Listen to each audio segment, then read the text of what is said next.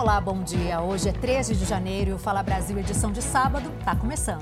Uma perícia confirmou que a morte de quatro jovens em um carro de luxo em Santa Catarina foi causada por intoxicação por monóxido de carbono. A polícia diz que os responsáveis pela alteração do veículo podem responder por homicídio culposo. Os exames de laboratório identificaram manchas vermelhas na pele e uma coloração vermelho vivo no sangue das vítimas, o que confirmou a suspeita de intoxicação por monóxido de carbono. Então, o resultado que a gente obteve de três das vítimas foi acima de 50% de saturação de monóxido de carbono e na outra entre 49 e 50, o que é praticamente a mesma coisa. O gás vazou do escapamento do veículo. A perícia descobriu quatro modificações: três no escapamento, incluindo a remoção do catalisador, responsável por filtrar os gases tóxicos produzidos na queima de combustível. Por lei, o item é obrigatório. Já no motor, foi instalado um equipamento para dar maior vazão ao fluxo dos gases e aumentar o barulho feito pelo carro. A peça rompeu e causou o vazamento do monóxido de carbono, que entrou pelo painel do ar-condicionado. Carla dos Santos, Tiago de Lima, Nicolas de Oliveira e Gustavo Pereira foram encontrados mortos no dia 1 de janeiro no carro estacionado na rodoviária de Balneário Camboriú, no litoral catarinense. Quatro pessoas ainda vão ser ouvidas pela polícia de Santa Catarina: a mãe de uma das vítimas e três mecânicos de uma oficina de Aparecida de Goiânia, em Goiás, onde foi feita a última modificação do veículo. Vão ser ouvidos todos os envolvidos nessa montagem do, do equipamento e sim, eles podem vir a ser responsabilizados por homicídio culposo. Verão é tempo de sol e também de chuvas. A cidade de São Paulo vem sendo castigada essa semana por causa dos temporais. Então a gente vai ao vivo com a repórter Marina Caixeta, que tem mais informações, porque as chuvas desse fim de semana devem continuar. Marina, uma pessoa morreu na madrugada depois de um deslizamento na Grande São Paulo, né? Bom dia para você. Exatamente. Bom dia para você, bom dia para quem nos acompanha. Olha só, nós estamos em São Bernardo do Campo e aqui no bairro Riacho Grande houve um deslizamento de terra na noite de ontem, viu? Um homem de cerca de 45 anos, o caseiro da chácara onde aconteceu esse deslizamento, ele acabou morrendo. Ali é, funciona uma chácara, ele era caseiro do local e ele estava na região da cozinha. Foi justamente a parte que deslizou. O restante da casa estavam ali a esposa dele dele e duas filhas. Elas conseguiram se salvar. No local também estiveram a Defesa Civil, o SAMU, o Corpo de Bombeiros, todo mundo ali para ajudar no resgate, mas infelizmente, quando conseguiram ali encontrar a vítima, ela já estava sem vida.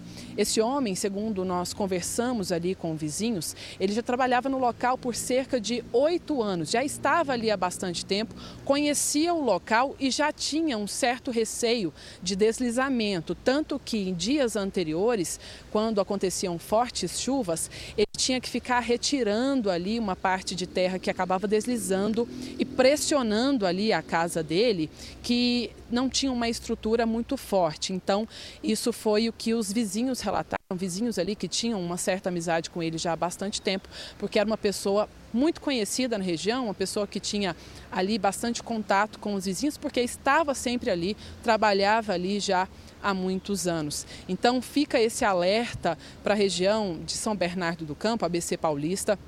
A chuva pode continuar aí hoje e amanhã, agora, neste momento, por exemplo. É, garoa aí, tem uma garoazinha, chuva bem fininha, bem calma, mas isso pode ser que mude no decorrer do dia. Então o alerta é, para as pessoas aí que moram na região do ABC Paulista, também é, a capital, a Grande São Paulo, todo mundo deve ficar atento, porque pelo menos nesse fim de semana a chuva pode continuar, pode dar um, alguma trégua trégua também, mas pode ser que ela retorne e retorne com força, viu? É, voltando no caso de São Bernardo do Campo, a Defesa Civil ficou de retornar hoje no local porque tem mais seis residências que ainda correm o risco de desabamento.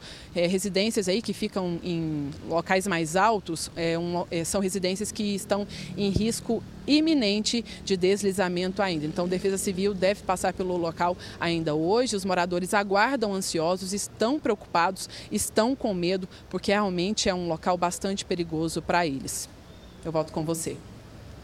Muito obrigada. E a gente vai acompanhar o que ela disse agora, olhando imagens da marginal Tietê. Nesse momento, a gente percebe que o nível da água está tá elevado, os carros estão passando ali em volta. Quem costuma andar por essa região em São Paulo acompanha o nível da água e a gente percebe que está um pouco mais alto do que o normal. A gente percebe o tempo agora, a gente está vendo imagens da Avenida Paulista, o céu está bem nublado, o tempo está fechado e vai ser um dia frio aqui em São Paulo, como a gente acompanha por essas imagens Tá friozinho, né, Adriana? Tá frio e fica aí a preocupação, porque a gente tem acompanhado aí nos últimos dias chuvas muito fortes aqui na capital paulista, né, Neila?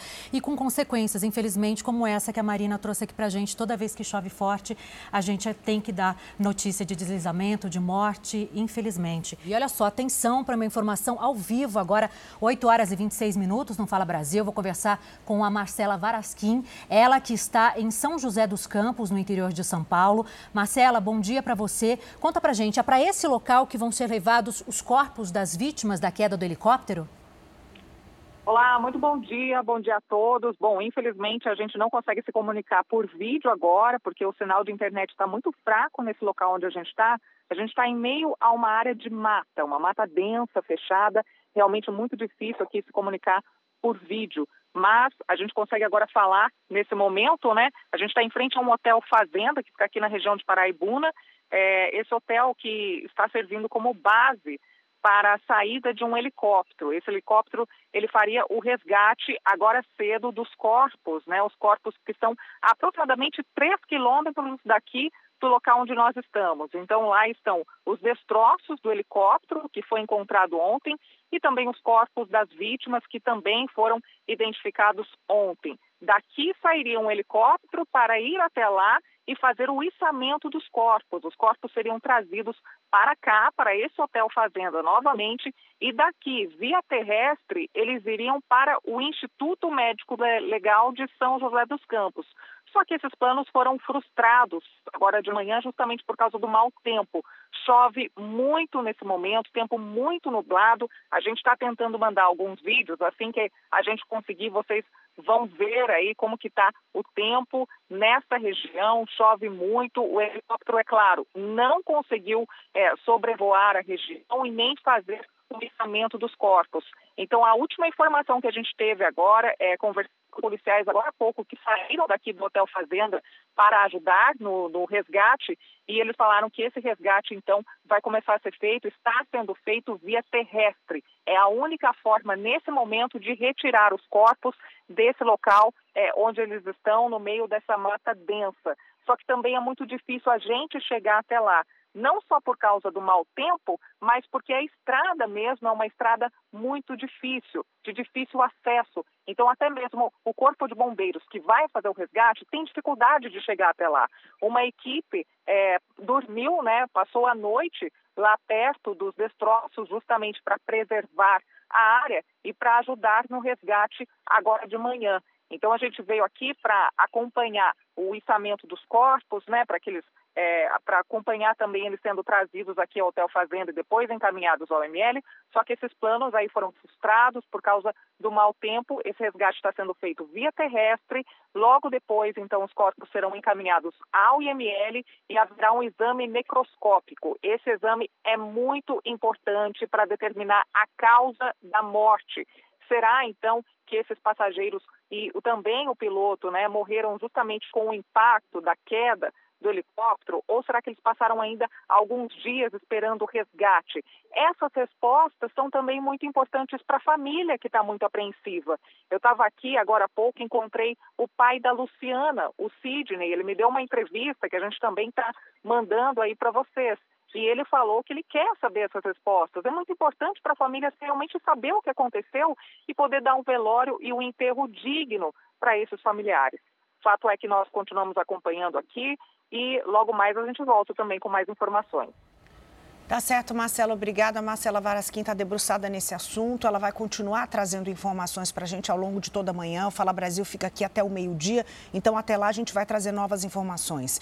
E as equipes conseguiram reduzir essa área de buscas com base nos sinais de telefone das vítimas. Você viu que o telefone pega dificilmente, mas é uma área de difícil acesso. Então, as equipes passaram a fazer sobrevoos baixos na região. Foi uma nova estratégia. E assim, eles conseguiram chegar com o helicóptero deles até até o local do acidente. Vamos ver uma reportagem. Foram muitas aeronaves no ar, que somaram mais de 260 horas de voo.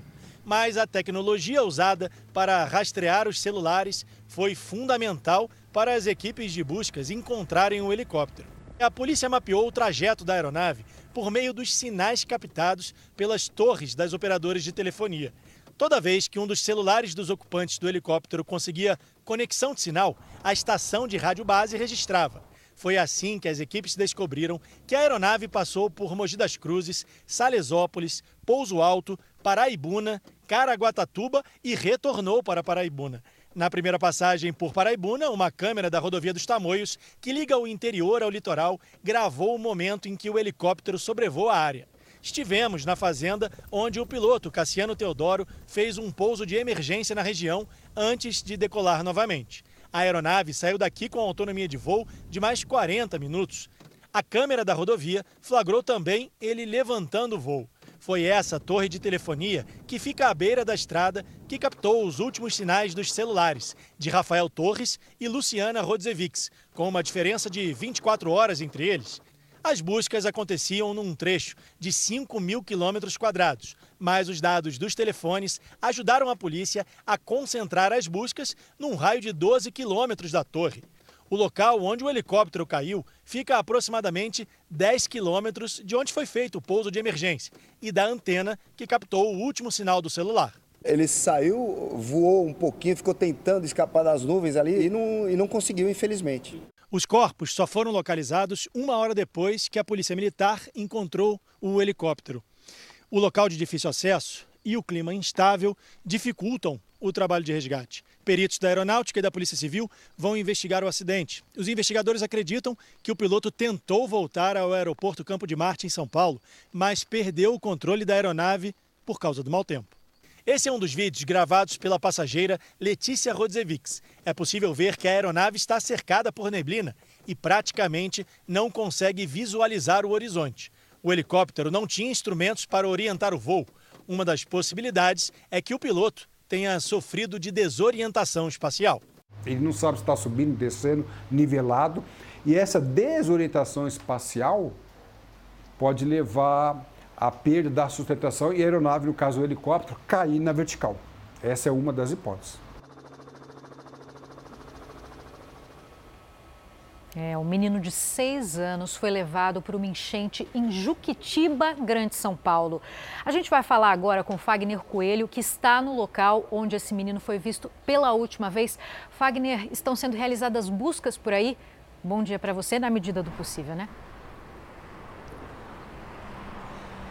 Isso, Giovana, muito bom dia para você, bom dia a todos. Um momento de muita apreensão, principalmente para a família desse garoto de apenas seis anos, que acabou sendo arrastado pela força d'água. Choveu muito forte também nesta região aqui de Juquitiba, no interior de São Paulo. Um trabalho delicado, difícil até mesmo para o Corpo de Bombeiros, viu? A informação do Corpo de Bombeiros é que era necessário aguardar até que, de fato, a vazão diminuísse do rio para seguir com esse trabalho aqui na região região de Juquitiba. Até agora, infelizmente, nenhuma nova informação sobre o paradeiro desta criança, mas o trabalho continua e a expectativa também é pela melhora aqui do tempo, que não chova tão forte como choveu na madrugada, para que esse trabalho seja feito, né? Siga o quanto antes, para que a gente tenha, quem sabe, uma boa notícia ainda aqui para passar para vocês aqui no Fala Brasil. Voltamos ao estúdio do Fala Brasil. Giovana. Muitos brasileiros estão se mudando para Luxemburgo, na Europa, de olho em uma nova oportunidade para mudar de vida. O país é conhecido por ter o maior salário mínimo de toda a Europa e, por causa de uma lei recente, se tornou a nacionalidade de mais de 15 mil brasileiros. Salário alto, educação e saúde garantidos pelo Estado, segurança, pelas paisagens e um ambiente acolhedor. Parece um sonho, não é? Foi o que convenceu tanto os brasileiros a buscarem cidadania e mudar para Luxemburgo. Era o bisavô da minha bisavó, é, Nicolau Blake, originou toda a nacionalidade. Quando surgiu a história, que foi um primo dela que ligou, que é, você pode se tornar luxemburguês, a gente falou, será que? Quem sabe? São milhares de brasileiros que viram uma chance de começar uma nova etapa da vida. Luxemburgo é um país pequeno, bem no centro da Europa, ao lado da França, Bélgica e Alemanha. Hoje é bem comum escutarmos o sotaque brasileiro nas principais ruas da capital do Grão-Ducado. Isso porque mais de 15 mil brasileiros foram beneficiados por uma lei que deu direito à cidadania para os que têm antepassados luxemburgueses. Luxemburgo tem um salário mínimo equivalente a 13 mil reais, o maior da Europa. Boas oportunidades de emprego e estudo. E o próprio governo ajuda a manter a população trabalhando. Além disso, medicamentos são gratuitos e desde que você tenha um emprego, o atendimento médico é quase totalmente reembolsável. Esses são alguns dos muitos motivos que convenceram Paulo e a Nicole a buscarem a cidadania luxemburguesa. Eles disseram que no começo a adaptação foi um pouco difícil. O primeiro ano assim, tem suas dificuldades, mas desafios, mas é uma novidade. O segundo ano começa a virar rotina e o terceiro vem a integração. O salário pode ser bom, mas os impostos e os custos de alimentação e moradia são bem altos. O custo de vida também é um dos maiores, em uma série de aspectos. Então você tem a moradia que é caro, como eu já falei. Se você quiser comprar um imóvel aqui, esqueça. Talvez uma é. É muito dinheiro. É, é absurdamente caro. É absurdamente caro. Ou seja, é uma decisão que deve ser planejada. E quem se tornou referência em planejamento é a Flávia. Ela tirou a cidadania luxemburguesa em 2014, quando veio para cá. Desde então, ela já ajudou mais de 3 mil brasileiros a organizarem toda a documentação para conseguir a nacionalidade. Muitos deles se mudaram para o país. Eu sinto a gratidão delas, acho isso muito bacana, estão sempre, sempre sendo, sempre lembrando a história, graças a mim, então eu fico feliz de ter ajudado, de fazer parte de um capítulo da vida deles. A Flávia diz que o próprio governo ajuda no acolhimento dos estrangeiros com nacionalidade mas concorda que não é uma adaptação fácil. O passaporte significa a chave, ele não significa a porta. Então, quando a gente não a busca da porta é muito difícil da casa, né, para se tornar residente. Essa parte foi mais difícil, mas uma vez que a gente torna residente, acho que o, o, o país é muito aberto para para acolher, para orientar. Mas se o sonho é vir para Luxemburgo, uma série de oportunidades, eu acredito que seja um tesouro, né? Para quem tem essa oportunidade, tem que aproveitar.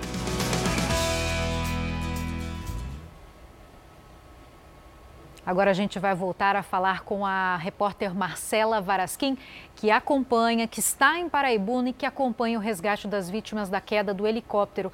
Marcela, mais uma vez, bom dia aí para você. Qual, quais são as novidades agora que a gente retomou a comunicação? sinal está muito instável aqui, mas a gente vai tentando passar as informações agora com o Major Augusto para continuar para a gente as explicações do que acontece nesse momento no resgate. Major. Bom, as nossas equipes aqui em solo estão preparando as aeronaves para eventualmente iniciar a exfiltração por aérea. Entretanto, é muito provável que a gente faça com os homens do Corpo de Bombeiros terrestre e em relação à nossa meteorologia, que está bastante degradada, a previsão é, para o dia é que se degrade, se mantenha assim por, por todo o dia. Então, nós, a Polícia Ambiental está levando alguns materiais para o bombeiro necessário para fazer essa retirada por terra. E eles estão agora, junto com o nosso pessoal, os nossos tripulantes operacionais do Comando de Aviação, que nós inserimos desde ontem, estão lá junto com os homens do Corpo de Bombeiros, há 24 horas lá, é, para que possam auxiliar e é, fazer a retirada desses corpos o mais rápido possível. Agora, é muito difícil chegar até lá, até mesmo para vocês, né? Por isso que dificulta tanto esse trabalho. É expectativa de que os corpos sejam retirados ainda hoje, Major? Sim, a nossa expectativa e nosso esforço vai ser todo nesse sentido. As famílias possam, enfim, ter um, um conforto de, de velar, enterrar os seus entes queridos. É, a, o terreno a, é bastante acidentado, da distância não ser muito longa, a progressão nesse tipo de terreno, ainda mais é, carregando o, as, as, vítimas em, em macas, evidentemente, para que, que, protejam também esses corpos, é, é, bastante dificultosa e bastante lenta. Por isso que a gente queria realizar a infiltração pela, pelo meio aéreo desde ontem. Era a nossa ideia para tornar esse processo mais sério e mais, mais rápido, para que inclusive a, a, a, o IML, o IC possam realizar as devidas perícias aí nos corpos e, e trazer. E depois que os corpos forem retirados do local, vão ser encaminhados para onde? Já sabe para qual IML vai, Major? O que vai acontecer depois? Não, o IC ainda está terminar. A nossa expectativa é que vá para a sede do IML em São José, mas isso é uma informação que, que é necessária a confirmação do IC ainda. O fato é que nós já temos contato com o pessoal, com o carro para o transporte desses, desses corpos, que, que, que, estão acessando de maneira do ponto que a gente pode fazer o acesso por meio terrestre. Então a gente está em coordenação constante com eles, mas essa definição vai dar. Agora a gente está aqui, é, os homens estão inspecionando ali a aeronave, né, o helicóptero, e será que há alguma possibilidade Olá, a gente perdeu novamente o contato com a Marcela Varasquim, ela que traz informações ao vivo, direto de Paraibuna, sobre o resgate dos corpos desse acidente com o helicóptero que deixou aqui a capital paulista no fim, do, no fim de 2023 e que foi encontrado ontem, depois de 12 dias de buscas. Ela que está, então, numa região que tem difícil acesso e também o sinal do celular está bastante instável, por isso que a gente está tendo um pouco de dificuldade de conversar com ela, mas claro que a gente volta a conversar com Marcela Varasquim ao longo dessa edição do Fala Brasil. Brasil. Adriana, é importante a gente falar que a gente está vendo imagens agora sem chuva, mas ela já disse para a gente que lá está chovendo bastante agora. Isso dificulta também a comunicação, mas a gente vai seguir tentando esse contato para trazer as primeiras informações para você que está em casa. É só ligar a televisão, porque o Fala Brasil traz tudo para você. É, esse mau tempo que inclusive acompanhou as equipes de resgate ao longo desses 12 dias de busca, né?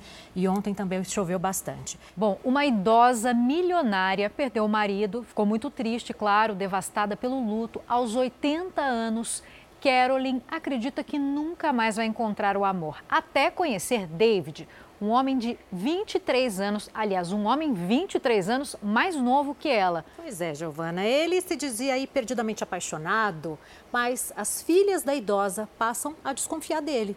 Então, David convenceu a mulher a vender as propriedades milionárias da família.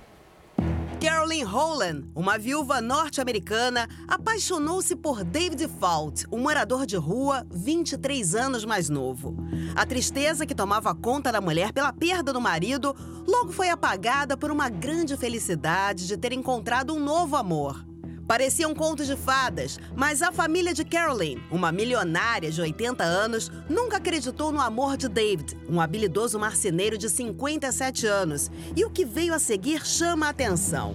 Caroline se aproximou de David quando ele foi contratado para fazer uns concertos na residência dela, uma luxuosa mansão de 8 milhões de reais de frente para o mar.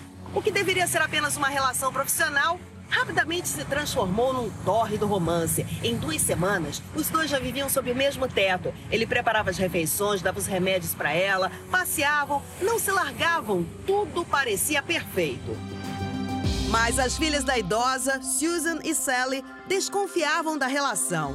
Embora Carolyn não tivesse sido diagnosticada com Alzheimer, as habilidades cognitivas estavam em declínio e ela admitiu ser esquecida. As filhas, que moravam a cinco horas de carro de Carolyn, estavam cientes e acreditavam que o homem queria se aproveitar. Tentaram alertar a mãe, mas apaixonada ela não acreditou. Depois de uma investigação mais aprofundada, as filhas descobriram que David era um ex-viciado, traficava drogas, foi preso por violência doméstica e até passou uma década atrás das grades por fabricar bombas caseiras que planejava usar para explodir um mercado. Mesmo dizendo que havia se redimido, muitas vezes ele era encontrado bebendo álcool e usando drogas. As filhas de Caroline viram o comportamento da mãe mudar da água para o vinho. Elas já não se entendiam mais. A tensão na família aumentou quando o homem convenceu Caroline a vender propriedades avaliadas em vários milhões de dólares.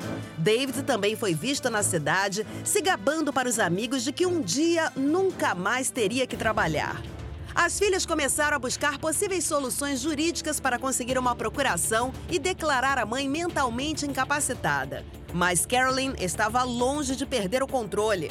Acusou as filhas de não lhe dar apoio suficiente depois da morte do marido. Mas a verdadeira tragédia veio logo a seguir. Carolyn contraiu Covid depois de se recusar a ser vacinada a pedido do companheiro. A venda de uma das propriedades de Carolyn foi concretizada por David. Ela recebeu um cheque, mas naquele exato momento foi internada com Covid. Quando foi mandada de volta para casa, o mau estado físico e mental de Carolyn permitiu que as filhas virassem suas responsáveis legais, o que lhes deu controle sobre as finanças da mãe. Elas não permitiram que David visitasse Carolyn durante os últimos dias, nem o avisou do falecimento da companheira. Um ano depois, as filhas de Carolyn não conseguem afastar a sensação de que a mãe foi enganada. David não teve direito a nada. Voltou a dormir na rua, mesmo tendo um trailer, que ganhou de Caroline. Ele tenta ganhar a vida vendendo bijuterias e obras de artes feita com material reciclável. Amor verdadeiro ou interesse. A morte de Caroline deixa um sentimento de frustração, tristeza e dúvida. Na guerra contra o narcotráfico no Equador, até agora 16 pessoas morreram e quase 400 estão detidas. Uma das sete rebeliões foi controlada e o número de reféns caiu para 170. A polícia e o exército do Equador intensificaram as operações de segurança em todo o país. Em Machala, a rebelião foi controlada e oito pessoas foram libertadas. Os agentes também conseguiram prender os líderes de mais uma facção criminosa no país. É a segunda de 22 gangues que dominavam o narcotráfico. Ao todo, foram 40 prisões nas últimas 24 horas. O traficante Fito, que fugiu da cadeia e desencadeou a onda de violência, segue foragido. As autoridades colombianas temem que o criminoso busque refúgio no país vizinho. Em meio ao conflito, o presidente Daniel Noboa propôs ao Congresso um reajuste de 12% para 15% no imposto sobre produtos vendidos ao consumidor, como forma de aumentar a arrecadação e financiar a segurança pública. Os Estados Unidos prometeram ajuda ao Equador no combate ao narcotráfico.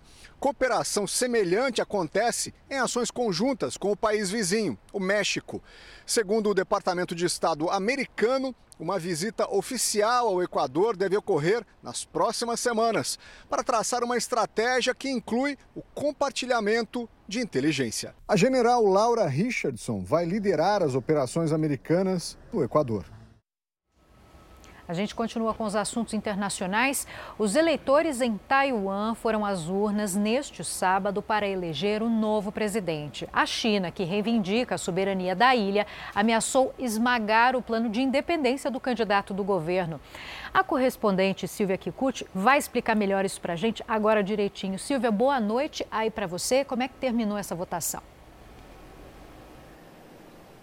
Olá, bom dia a todos aí no Brasil. As 17 mil zonas eleitorais foram fechadas agora há pouco e os votos ainda estão sendo contados. Três homens disputam a presidência nessa votação em um único turno. O atual vice-presidente da ilha é visto como o favorito. Ele é considerado pela China como um grave perigo por defender a independência de Taiwan. Recentemente, a China, inclusive, prometeu esmagar os planos de independência dele. A atual presidente, Tsai Ing-wen, deixa o poder depois de dois mandatos consecutivos. Tanto a China quanto os Estados Unidos acompanham de perto essas eleições. E, dependendo do resultado, pode acender a faísca de um confronto maior que envolveria as duas maiores potências econômicas e militares do mundo. Isso traria consequências a todos os países que consomem equipamentos eletrônicos com chips de computador, como telefones celulares, relógios e games, afetando a economia e a segurança global. Volto com o estúdio do Fala Brasil. Janeiro já está quase no meio e tem muita conta para pagar, né? IPTU, IPVA, matrícula e material escolar, sem falar nas prestações do cartão de crédito, daquelas despesas extras que ainda estão relacionadas ao Natal e ao Réveillon, né? Mas será que existe algum jeito de pagar tudo isso sem sufoco? A nossa equipe foi descobrir e conta para você. Impostos do carro, da casa, material escolar, matrícula, Junto com o novo ano, vem também contas novas. Tem conta de anuidade da escola, tem material escolar, tem uniforme escolar, tem é, IPVA para pagar, fora aquelas contas extras agora de fim de ano. Para conseguir pagar todas essas despesas, Tainá vendeu um celular e está desapegando de outros objetos. A gente colocou uma câmera fotográfica é, profissional com lentes numa mesa digitalizadora e o um notebook. Cada um tem um jeitinho para dar conta dos gastos.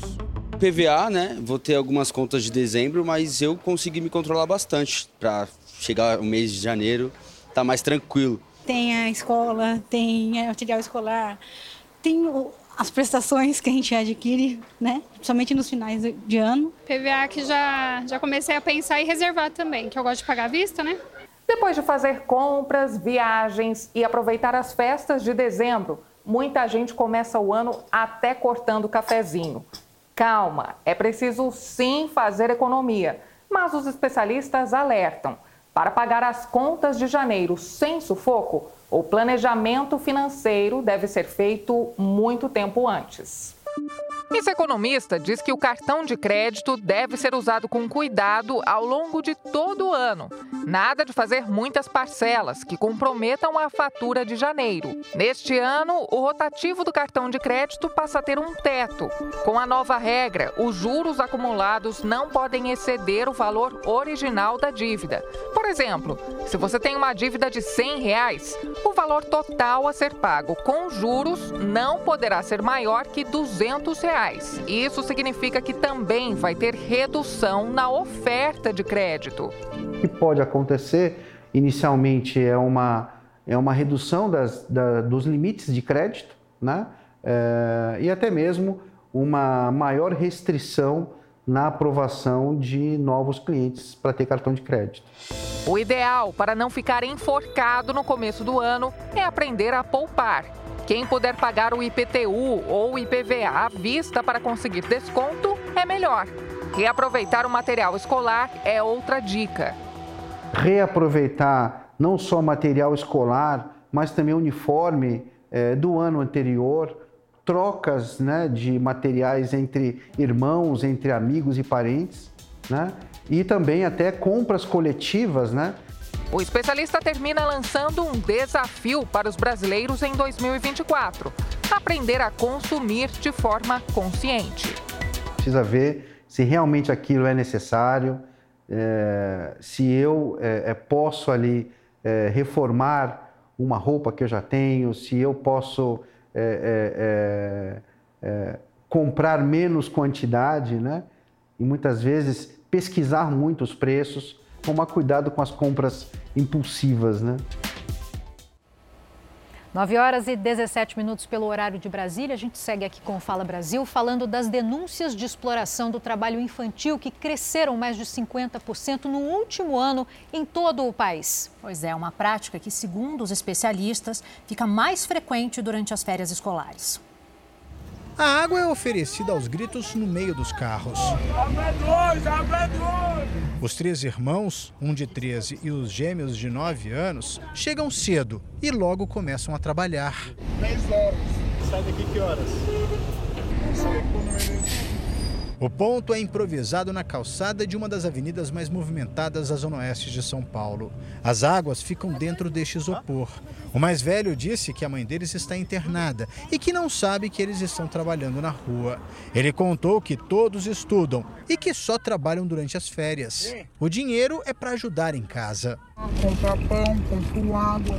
Um levantamento feito pelo Ministério Público do Trabalho mostrou que o número de denúncias de crianças trabalhando em todo o Brasil aumentou em mais de 50%. A maioria dos casos é registrada em grandes centros urbanos, como aqui em São Paulo. São meninos e meninas que deixam de viver a infância para ir atrás de dinheiro. O estudo apontou ainda que o trabalho infantil traz riscos à saúde, à segurança e ao desenvolvimento físico e emocional das crianças. Nessas situações, elas ficam expostas a acidentes de trânsito, assédio e exploração sexual, consumo de drogas e doenças em geral.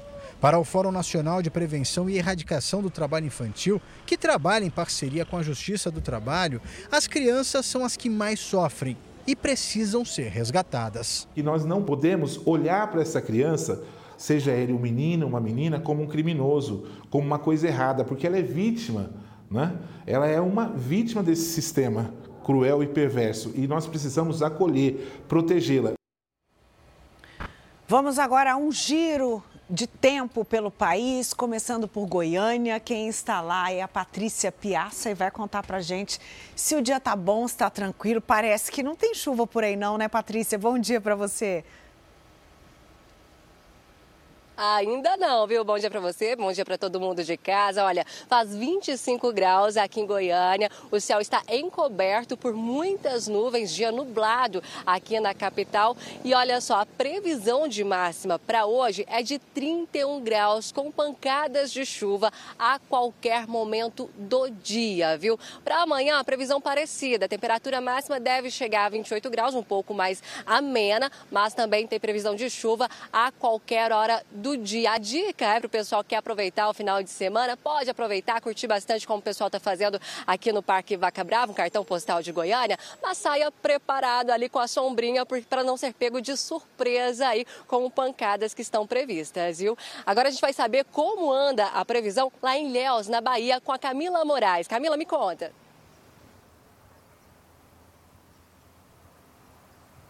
Conto sim, aqui está um pouquinho diferente, né? Muito sol. Bom dia para você, para todos que acompanham o Fala Brasil. 29 graus fazendo nesse momento e adivinhe, a temperatura ainda vai subir um pouco mais. 33 graus é a máxima prevista para hoje. Essa é a previsão para esse sábado e aqui eu já aproveito para mostrar um pouquinho do pedacinho aqui de Ilhéus, nossa cidade linda aqui do sul baiano. Olha, aqui ao fundo a gente tem a ponte Jorge Mato, que é a primeira ponte estaiada da Bahia, dá para ver um pedacinho do mar e é assim que deve ficar o tempo ao longo de todo o dia. Só no domingo que aumenta um pouquinho a quantidade de nuvens, os termômetros oscilam entre os 26 e os 33 graus graus e aí tem aquela chance de uma chuva mais passageira, assim, sabe, no período da tarde, só para refrescar. Então dá para aproveitar bastante aqui o fim de semana. E lá em Florianópolis, como é que será que está o tempo? O Arles Amaro é quem vai contar para gente. Arles, é com você. Camila, bom dia para você, para quem está com a gente. Não está tão quente aqui em Florianópolis quanto aí em Ilhéus, mas está bem abafado, viu? Agora faz 23 graus aqui na capital catarinense e tá bom para fazer um passeio ao ar livre, assim como eu tô aqui perto da Ponte Ercílio Luz, cartão postal de Florianópolis. Está gostoso, viu? Quem sabe velejar ou passear de barco, o tempo tá bom para isso. Hoje a máxima não deve passar dos 26 graus. Já amanhã o sol deve voltar com mais força e a máxima vai chegar a 31 graus, ou seja, vai dar para aproveitar bastante o domingo aqui em Florianópolis e até, quem sabe, pegar uma praia, né? O tempo tá bom para isso. Tá gostoso, tá agradável e assim a gente encerra esse giro. Voltamos ao estúdio do Fala Brasil. E uma boa notícia, principalmente para os homens, né, Neila? A calvície pode estar aí com os dias contados. Isso porque novos tratamentos prometem acabar com esse problemão que atinge metade da população masculina. São técnicas que vão desde os já conhecidos implantes até a manipulação genética. Olha a tecnologia que regenera os cabelos. Olha aí. Malvino Salvador, Bruno Gagliasso, Marcos Pasquim e outros. A lista dos galãs que driblaram a calvície é enorme. Todos passaram pela transformação do transplante capilar, uma cirurgia que transfere fios de uma área do couro cabeludo para outra, onde já não há mais crescimento de cabelos.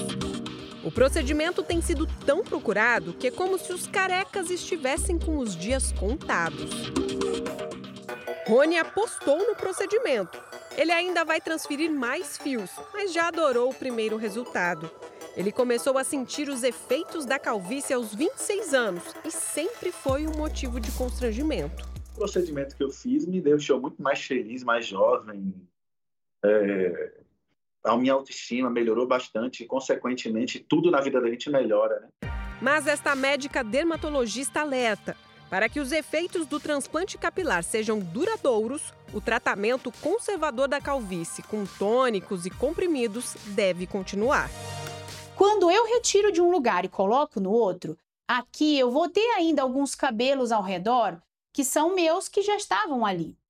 Esses cabelos, eles precisam de tratamento também. para continuarem o seu processo de crescimento, de não diminuição, né, do seu da sua densidade é que a calvície ou a alopecia androgenética, apesar de ter uma evolução lenta, é crônica. A doença hereditária faz com que os fios afinem cada vez mais até caírem totalmente. Por ser uma condição genética, não há cura. Mas calma, estudos recentes prometem impedir a queda dos fios. Técnicas como a aplicação de células tronco, de plasma rico em plaquetas retirado do próprio sangue do paciente, além da recém-descoberta da estimulação do gene do crescimento dos fios, são alguns dos caminhos promissores da medicina regenerativa.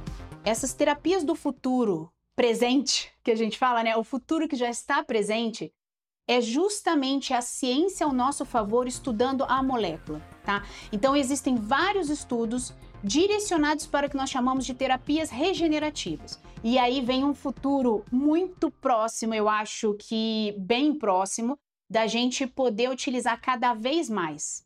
Metade da população masculina terá calvície até os 50 anos de idade, segundo a Organização Mundial da Saúde.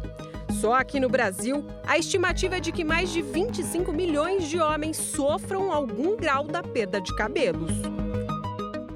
Nenhum homem precisa se acostumar com a calvície se não quiser. Mas um dos desafios ainda é vencer o próprio preconceito, porque além de todos os tratamentos, hoje ainda existem próteses muito naturais. Luiz sempre fez próteses para mulheres que sofriam com a queda de cabelos. Há três anos, passou a sentir na pele a sensação de perder parte dos fios. Resolveu então usar uma prótese removível enquanto faz o tratamento de crescimento dos fios naturais. Até porque inspira outras pessoas, né? que vem procurar o meu trabalho, que é afetado com a queda de cabelo, eu se torno realmente né, um inspirador para outras pessoas que querem usar soluções capilares como essa que eu uso. Ninguém nem imagina que Jefferson sofre de calvície desde os 19 anos. Com a prótese, ele voltou a se olhar com mais segurança e autoestima. Foi onde a autoestima voltou, né? Eu não queria tirar foto, eu não queria, tipo, festa de família nenhuma. Na hora da foto eu saía correndo. O povo fala, ah, mas você é homem, homem careca é bonito, olha a sua barba como que é, você careca. Eu falo, gente, eu não me encontro, não adianta. Para mim, acho que foi renascimento. Eu renasci, eu me vi, era uma pessoa, só que agora eu vejo outra pessoa. E olha a dica de programação para o seu fim de semana. Tem festival gratuito acontecendo em um parque em Salvador. O evento promete muitas atrações musicais, atividades infantis, né? Quem está lá, Tainá Reis, ela chega então agora está aqui comigo já para contar para gente o que esperar desse festival. Tainá, bom dia para você. Muito bom dia para você, Giovana, para todos do estúdio, para quem está ligadinho no nosso Fala Brasil.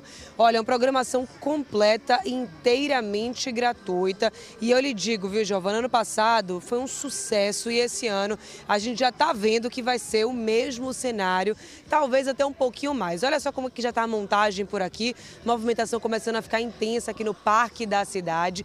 E o festival é justamente o Festival do Parque.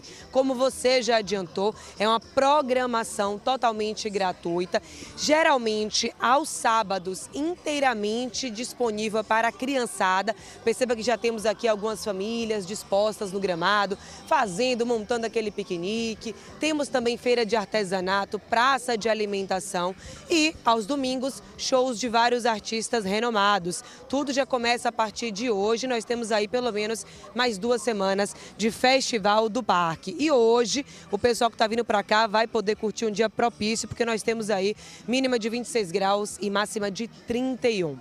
Voltamos ao estúdio do Fala Brasil. Vamos para mais uma rodada do nosso Giro Tempo? A gente vai direto para Manaus, no Amazonas, conversar com a nossa querida Natália Teodoro, que já está aqui comigo e está em frente a um ponto turístico belíssimo aí da cidade. Vai contar para a gente também como fica o tempo nesse fim de semana, né, Nath? Bom dia para você.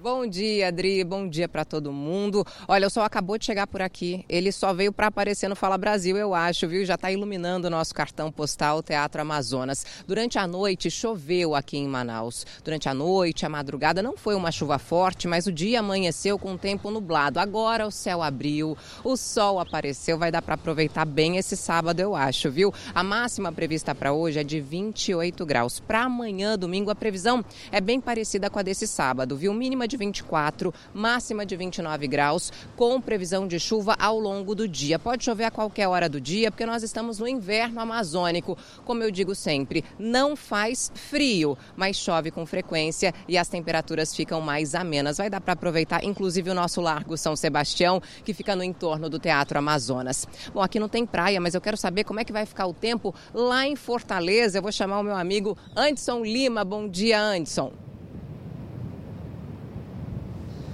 Oi, Natália, muito bom dia para você aí no Amazonas e para todos que nos acompanham no país inteiro. Manhã para lá de perfeita, tá? Aqui em Fortaleza, a gente está aqui na praia de Iracema, um dos cartões postais da nossa cidade. O mar, olha só, verdinho, bem tranquilo, viu? Temperatura super agradável, 28 graus neste momento, mas existe possibilidade de chuvas aí ao longo do dia. Sem falar da ressaca do mar, um fenômeno que tem atingido aí a nossa orla nos últimos dias também, mas nada que atrapalhe a rotina dos fortalezenses, dos turistas que amam essa região da cidade, que tem muitas atrações, viu? Sem falar daquela águazinha de coco bem geladinha que a gente costuma tomar por aqui. A máxima hoje não passa dos 29 graus, amanhã também o dia deve ser bastante agradável, a temperatura não passa dos 30 graus e a gente quer saber, inclusive agora, como é que vai ficar o tempo lá em Minas Gerais, em Belo Horizonte, com a Kiwane Rodrigues. Bom dia para você, Kiwane. Ei, Adson, bom dia para você, bom dia a todos que nos acompanham. Olha só, aqui em Belo Horizonte também não tem praia, viu? Mas o dia tá lindo por aqui. A temperatura máxima hoje é de 30 graus, faz um calor aqui em BH agora, mas não se engane, viu? O tempo deve fechar durante a tarde. Tem previsão de pancadas de chuva forte com raios e também rajadas de vento. Para amanhã a temperatura não muda muito, deve ser de sol entre nuvens e também tem previsão de chuva para a tarde. A temperatura máxima é de 30 graus. Voltamos ao estúdio do Fala Brasil. Que maravilha, Kiwane, obrigada. A região sul do Brasil sofreu com fortes chuvas. Em Cascavel, no Paraná, a tempestade causou diversos pontos de alagamentos e a gente acompanha imagens em que é possível ver que as galerias não deram conta da água da chuva que ficou sobre as vias. Os motoristas que passavam pelo trecho precisaram buscar rotas alternativas. Muitos carros ficaram ilhados. Outras imagens mostram regiões de mata com enxurradas e uma casa completamente alagada. Para ter cabelos saudáveis e brilhantes, é importante manter ali uma rotina de cuidados, de higiene. Mas quase todo mundo tem aquela dúvida: será que lavar os cabelos todos os dias faz mal? Eu não sei, você sabe? Bom, a gente foi atrás de especialistas para saber.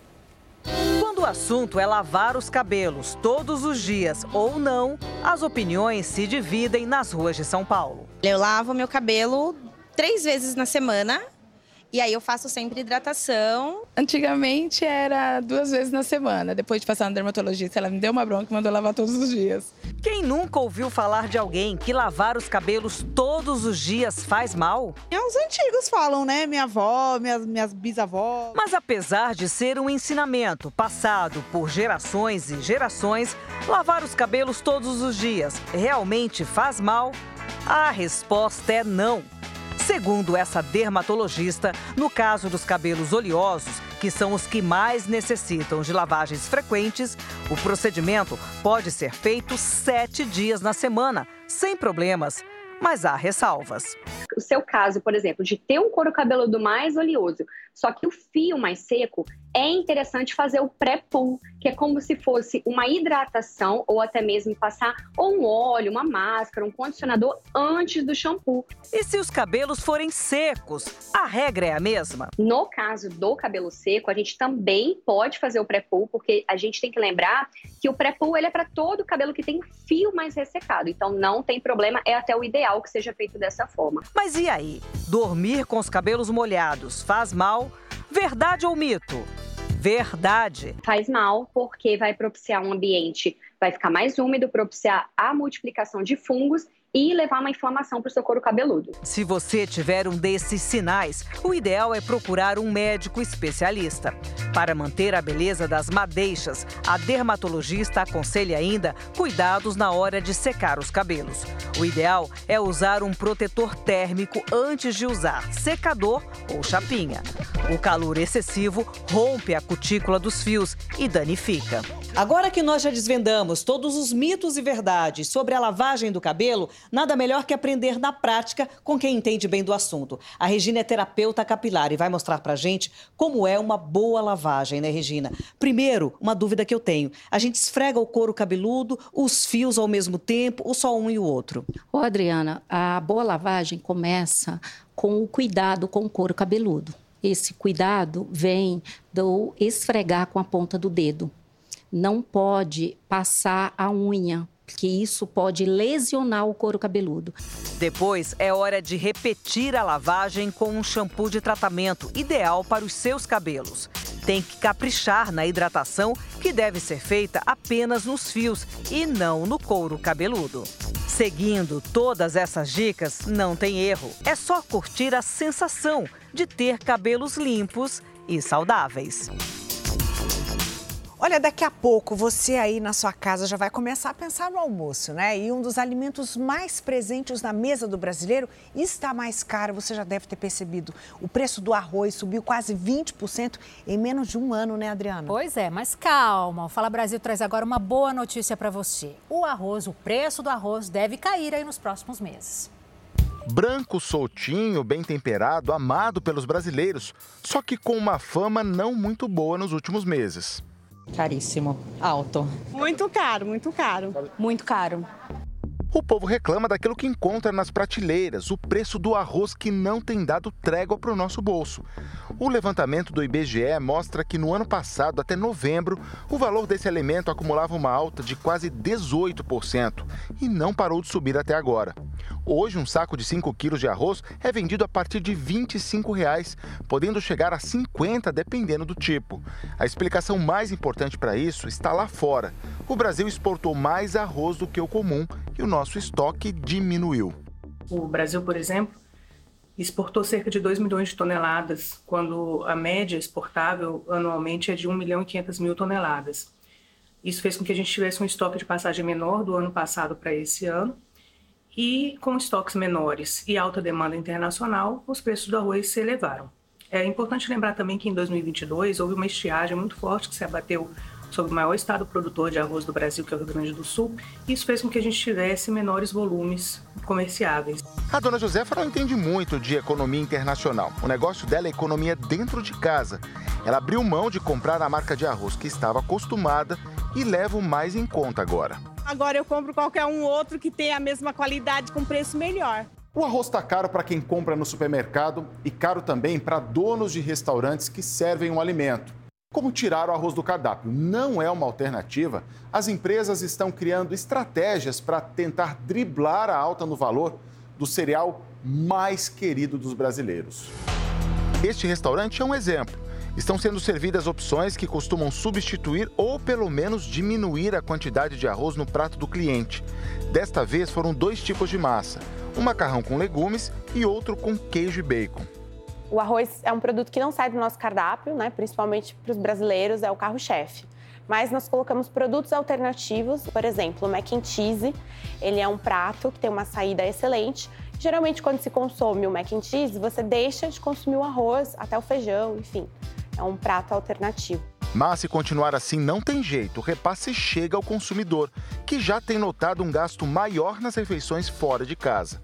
Uns tempos para cá, quando o preço da refeição subiu bastante, você vai pegar um, um prato pronto assim nos restaurantes, teve um aumento bem gradativo. O consumidor sempre paga o pato. E para 2024, a previsão. A partir de março, abril, quando entrar a safra de 2024, que é uma safra anual, os preços vão se arrefecer, vão, vão, vão reduzir uh, e chegar a uma estabilidade, e ao longo do ano os preços tendem a ser firmes, justamente em função da questão internacional. O verão de 2024 vai ser repleto de alegria, de esporte, de entretenimento, com a agenda de eventos mais tradicional do Paraná. A Arena Mundo Ric começa hoje, vai promover 30 dias de muitas atrações e a gente vai direto para lá conversar com a Fernanda Xavier. Fernanda, você está em Matinhos, é isso? Bom dia para você. É isso mesmo, viu? Bom dia para todo mundo que está nos acompanhando, para vocês no estúdio. A gente veio para mostrar um pouquinho, dar um spoiler desse verão que vai ser de muita diversão. Como você mesma disse, 30 dias de muito entretenimento por aqui pra gente animar. Mas, gente, olha só, viu? A gente acha que trouxe esse friozinho, esse nublado ali da nossa capital paranaense, Curitiba, mas amanhã é previsão de sol e é por isso que agora já estamos nos preparativos finais e amanhã acontece de fato a estreia estreia aí da 13ª edição da nossa Arena Mundo Ric. Gente, são mais de 3 mil metros quadrados. Vai começar então amanhã de forma oficial e vai até o dia 18 de fevereiro.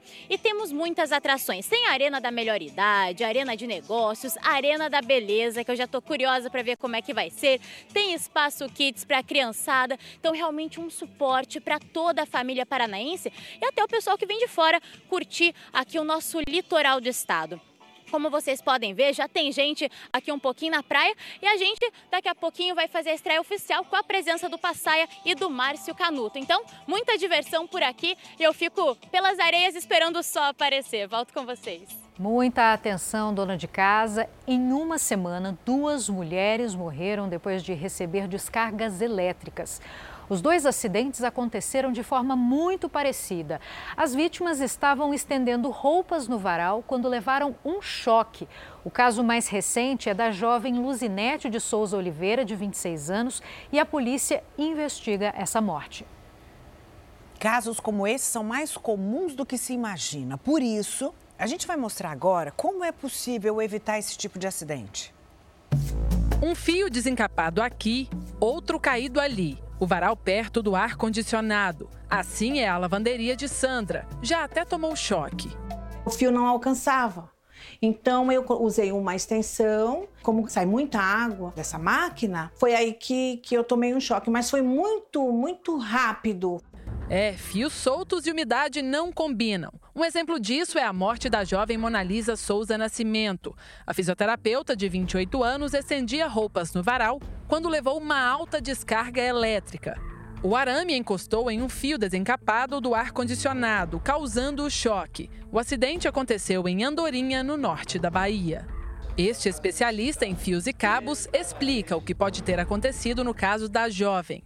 O ar-condicionado tem a ligação dele que estava uma ligação externa, né? Porque teve contato com o varal de arame. Então, o cabo utilizado para ligação do ar-condicionado é um cabo PP. Estava faltando um DR. DR é um dispositivo diferencial residual. Esse dispositivo, ele protege a pessoa contra um curto-circuito. A última estatística publicada pela Associação Brasileira de Conscientização para os Perigos da Eletricidade mostrou que em 2022, 592 pessoas morreram no Brasil por choque, ou seja, mais de uma pessoa por dia. O total de acidentes foi 856. Os estados de maior incidência foram São Paulo em primeiro lugar, seguido da Bahia e de Santa Catarina. A norma internacional que um, um choque elétrico num ser humano mediano a, acima de 50 volts, né, você já pode gerar uma fibrilação cardíaca, que pode levar ao óbito. Não só na lavanderia, mas em qualquer lugar de uma casa, as gambiarras ou fios sem a devida manutenção podem causar graves acidentes. A pessoa pega a extensão elétrica, liga a extensão na tomada, já com Benjamin na ponta aqui, já com coisa aqui dentro. Aí ele pega mais um Benjamin aqui, coloca aqui, aí pega outra coisa aqui, coloca ali e vai ligando, e vai ligando. Isso aqui dá uma sobrecarga na linha também. Isso pode causar um incêndio, pode causar um curto-circuito, pode causar uma, uma morte. A qualidade dos produtos que você escolhe quando vai montar a parte elétrica da sua casa também faz toda a diferença para evitar acidentes. Tá vendo esses dois cabos? Eles parecem bem parecidos, né? Mas olha como esse aqui reage, o de alumínio, quando ele é colocado a uma alta temperatura. Ele derrete. Esse outro aqui de cobre, nada acontece, permanece praticamente intacto. Para saber qual escolher, primeiro é preciso verificar se tem o selo do Inmetro. Depois, comparar os pesos. Esse cabo, que se diz flexível 2,5, pesa 2 quilos. Esse aqui, que é um cabo certificado pelo Inmetro, 3 quilos. O que ocorre aqui? Ocorre que o material condutor desse cabo é cobre. O desse aqui é alumínio. O alumínio não é um material indicado para ser utilizado dentro de uma instalação elétrica. O custo dele na compra ele é bem mais barato, chegando a ser quase que a metade do preço. Mas isso vai refletir na sua conta de luz, além do risco que você está correndo na sua casa. Né? A recomendação é checar as instalações a cada cinco anos. Contrata um profissional, o profissional vai vir, vai fazer uma avaliação, vai verificar o que tem de errado, o que está de certo, ao saber sobre o trágico fim da jovem ao estender roupa, Sandra ficou alarmada. Já pretende tomar providências. Tenho minha filha, né? Tenho a minha irmã, meu sobrinho e a gente tem que se, né, proteger. Vou fazer com certeza. E atenção, notícia urgente: a Polícia Militar e o Corpo de Bombeiros na cidade de Paraibuna, interior de São Paulo, acabaram de retirar os quatro corpos do local onde um helicóptero caiu no último dia no último dia do ano de 2023. Os corpos serão encaminhados ao Instituto Médico Legal. Por causa do mau tempo, o deslocamento será terrestre. Eu vou conversar agora ao vivo mais uma vez com a repórter Marcela Varasquim, que está acompanhando toda essa movimentação hoje ao vivo. Oi, Marcela. Olá, nós estamos neste momento indo para o IML de São José dos Campos, para onde os corpos serão encaminhados.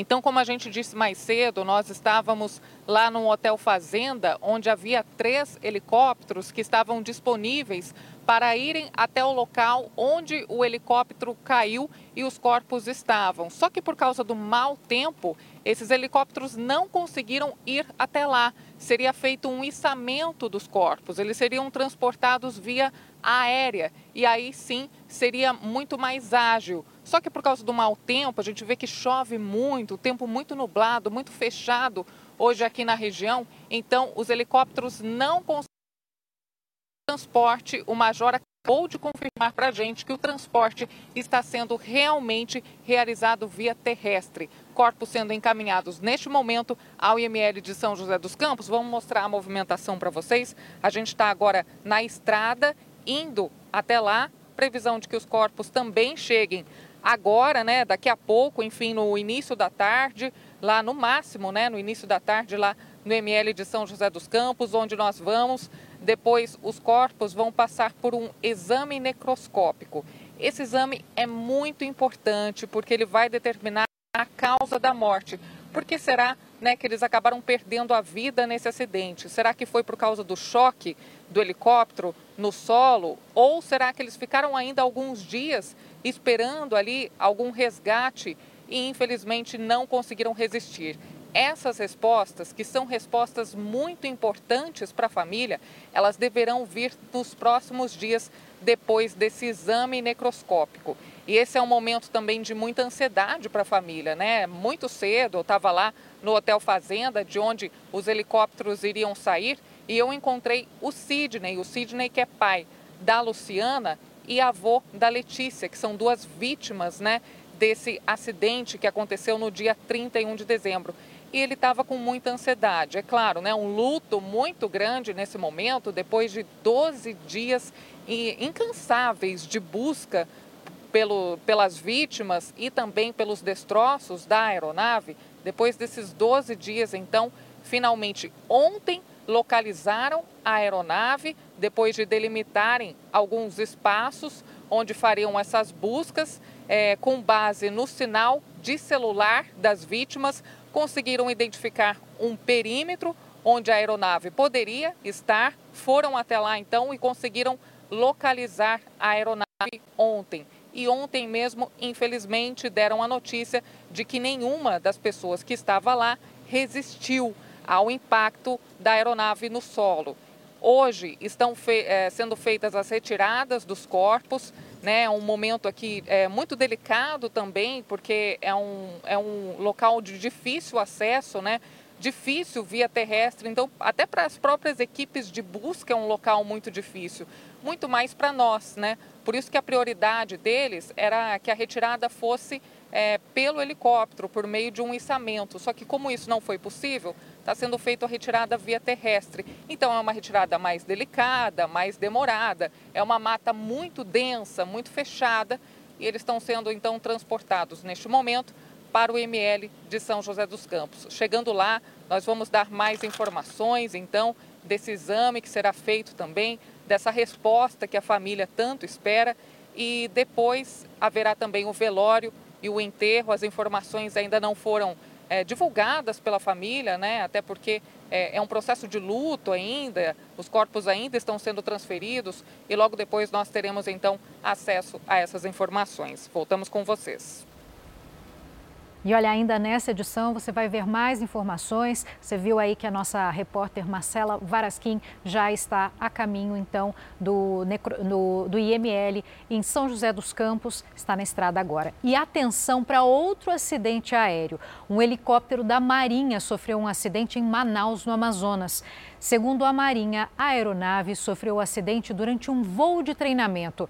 Os tripulantes dessa aeronave foram atendidos no Hospital de Aeronáutica de Manaus e eles passam bem. Ainda de acordo com a Marinha, as causas e circunstâncias desse acidente já estão sendo apuradas. Esse é o quarto acidente com helicóptero no país em menos de duas semanas. Que seja o último, né? Nessa época de verão e das férias escolares, praias e piscinas costumam ficar bem lotadas, né? Pois é, só que para curtir o calorão também é preciso ter bastante cuidado, gente. A exposição ao sol sem a devida proteção com filtro solar pode causar várias doenças de pele, além do aumento do risco de câncer. O sol promete dar as caras como nunca em 2024. O termômetro acusa, as temperaturas estão batendo recordes, mas a gente já sente isso na pele. Tá castigando esse sol aí? Nem tenha dúvida, filho. É. O senhor já viu algum sol tão quente assim? O senhor tá com quantos anos? 79. 79 anos. Teve alguma, algum momento da sua vida que o senhor se lembre do sol tá tão castigante assim? Não, nunca, filho. Nunca. Tá demais agora? Tá. Sol é vida, mas tudo em excesso pode fazer mal. Ele pode gerar manchas na pele, ele pode gerar também a baixa autoestima, porque a pessoa vai influenciar o avanço do envelhecimento, e ele também pode gerar doenças mais graves, como o câncer de pele. Por isso mesmo, a ordem é se proteger. Passou protetor solar? Passei, esse eu não deixo de passar. Tem dias que nem dá por causa da correria, sim. mas passei sim. Quando lembra, passa. É, quando lembra, mas tem que lembrar, tá muito quente. O chapéu também tá no pacote? Tá no pacote porque eu sou careca, né? ó, sou careca, então a gente tem que se cuidar, tudo é importante. Sol de rachar mamona, de fritar ovo no asfalto. É assim que o pessoal pode chamar essa onda de calor. Quem pode, se refresca, como aqui na maior piscina pública da América Latina, que fica em São Paulo, na Zona Leste, no Serete, Centro Esportivo e Recreativo do Trabalhador. A gente veio até esse mundaréu de água e de gente se refrescando para saber, será que o brasileiro sabe se proteger? Lembra bem, protetor solar tem várias marcas, tamanhos, modelos, mas todos eles têm algo em comum. Uma sigla, FPS, e acompanhado dela, um número. O que eles significam, hein? Isso é muito importante saber. A senhora sabe o que significa FPS? FPS. É o, é o documento S, não, S, S. FPS. FPS, não, documento. Eu sei que é para proteger, que a gente passa para proteger, mas essa sigla eu não sei o que ela significa real. FPS significa Fator de Proteção Solar. A sigla vem sempre acompanhada de um número, que é a medição da força do produto contra os raios ultravioletas. Quanto mais alto o número, maior a proteção. Pessoas de pele mais claras precisam utilizar uma fotoproteção mais alta. Pessoas de pele mais morenas precisam utilizar fotoproteção mais baixas. Outra informação importante: protetor solar não dura o dia todo, tem que reaplicar. O tempo é estimado de acordo com cada embalagem do fabricante. Porém, na dúvida, é muito bom a gente fazer a reaplicação a cada duas horas. Desde a hora que eu cheguei aqui, passei umas três vezes já, viu? Você está aplicando de quanto em quanto tempo? Toda vez que eles entram e saem da piscina, eu aplico. Porque criança, né, a pele é fina, é fraquinha, então tem que passar bastante. E o adulto? O adulto também, eu já apliquei umas três vezes. Acho que tá claro, né? Para se proteger, o que, que precisa, gente? Tá na ponta da língua e na pele da galera. Agora, já que eu tô na maior piscina da América Latina, são 100 metros por 50, eu vou dizer uma coisa. Eu já vim preparado aqui, eu tô com uma camisa também de proteção solar. Essa é importante também, viu, pessoal? Camisa aqui. Também quero dizer que estou devidamente preparado aqui a parte de baixo. E agora, devidamente protegido contra os raios solares, essa camiseta aqui também tem proteção. Só nos resta nesse calorão ir pra galera. E ir pra água também.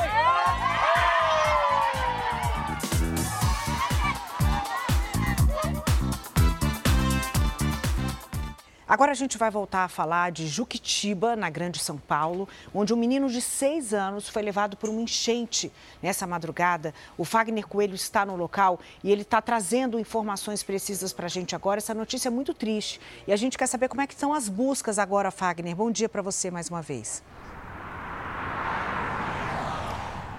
Oi, Neila, muito bom dia para você. Bom dia mais uma vez a todos que estão com a gente aqui no Fala Brasil. A gente até veio aqui à beira da rodovia Regis Bittencourt, porque a gente estava lá no local onde essas buscas são feitas, mas é uma área de difícil acesso, não tem sinal de internet, de celular, mas esse trabalho tem mobilizado o Corpo de Bombeiros também e várias outras pessoas aqui da região. Uma notícia de fato muito triste, porque segundo o Corpo de Bombeiros, o que aconteceu foi que um avô, né, um homem idoso, estava seguindo em um carro com o neto e aí ele percebeu que a rua estava de fato alagada, havia uma enchente, mas ele imaginou que poderia passar. Mas chegou um determinado momento em que o nível do rio, o rio Juquiá, subiu muito rapidamente e então o carro em que avô e neto estavam, esse carro foi arrastado pela força da água.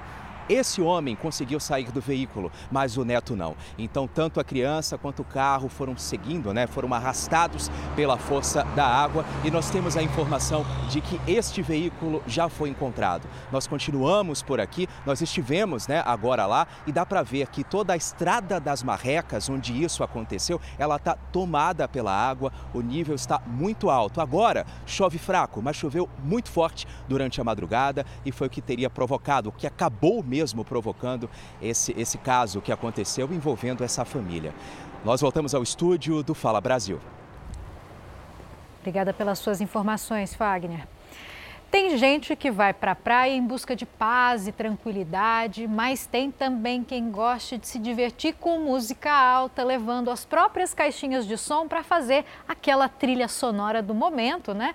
Só que o que acontece é que muita gente não sabe que em alguns lugares é proibido, né, Adriana? Mesmo onde não é proibido, falta de bom senso, né, Gi? Com certeza. Em Guarujá, no litoral de São Paulo, olha só, os fiscais estão percorrendo as areias para inibir essa prática.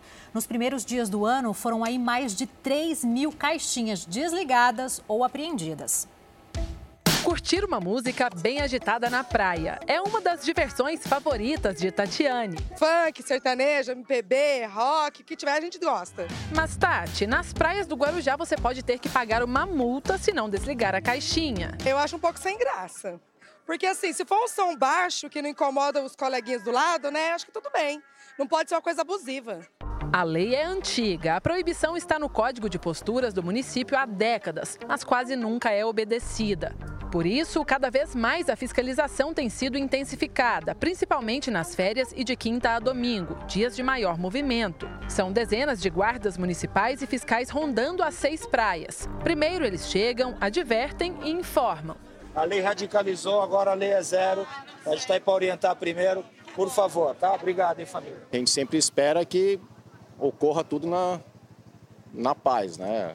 O pessoal tem que entender que como é, não, é, não é permitido o som né, na faixa de areia, eles têm que acatar a determinação do fiscal.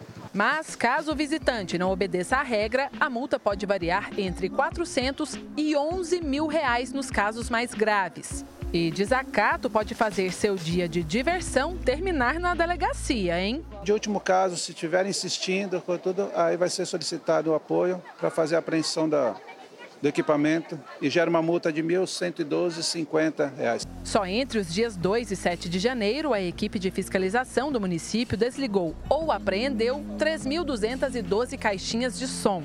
A fiscalização tem atuado fortemente com relação a isso, pedindo para que as pessoas desliguem, né, de maneira que possa ter um convívio social um pouco mais confortável para todos que utilizam esse equipamento público. Aqui na praia de Pitangueira, cerca de 70 mil pessoas vêm durante a semana, no período de férias, para visitar. Durante os fins de semana, esse número cresce para 100 mil visitantes. Agora imagina só, se cada família resolve colocar um estilo de música diferente, pode se tornar um ruído um pouco desagradável para quem veio só descansar.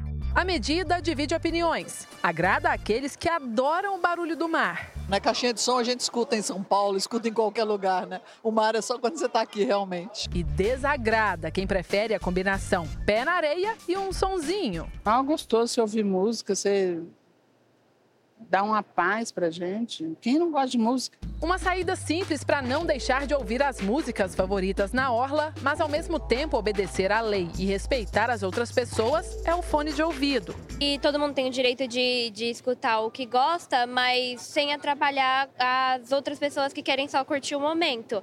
Gostando ou não, tem que cumprir a regra. Entre os vários estilos, o silêncio é o único que evita problemas. Ah, eu gosto de tudo, sabe? Mas respeitando o outro, né? né? Tem que respeitar o outro também, né? Se a pessoa quer escutar música na caixinha, em casa, legal, né?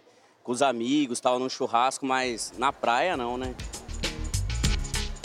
Uma série de irregularidades foi encontrada pela ANAC em um dos aeroportos mais movimentados do país, o de Congonhas, aqui em São Paulo. Pois é, as falhas podem colocar em risco o funcionamento do terminal e também a segurança dos passageiros e funcionários.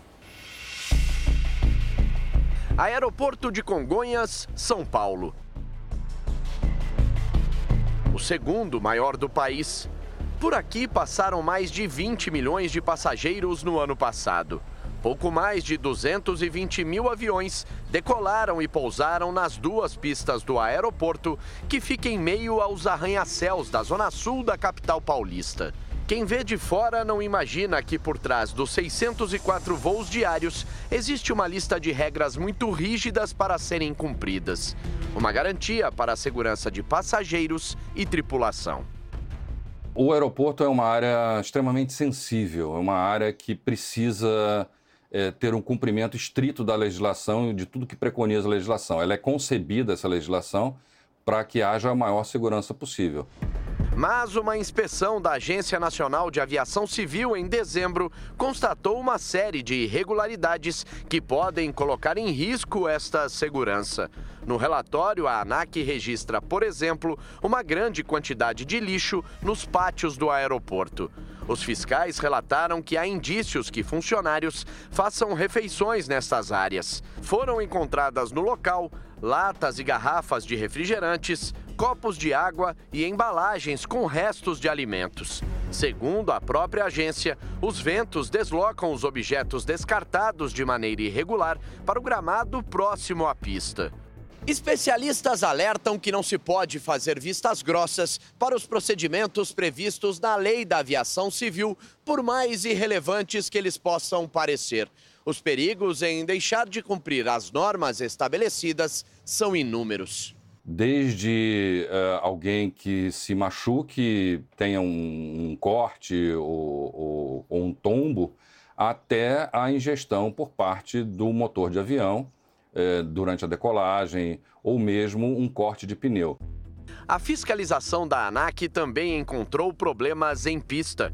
Os registros mostram caminhões durante o abastecimento das aeronaves com a rota de fuga bloqueada. A separação da ponta das asas dos aviões quando estão parados no finger também chamou a atenção dos fiscais.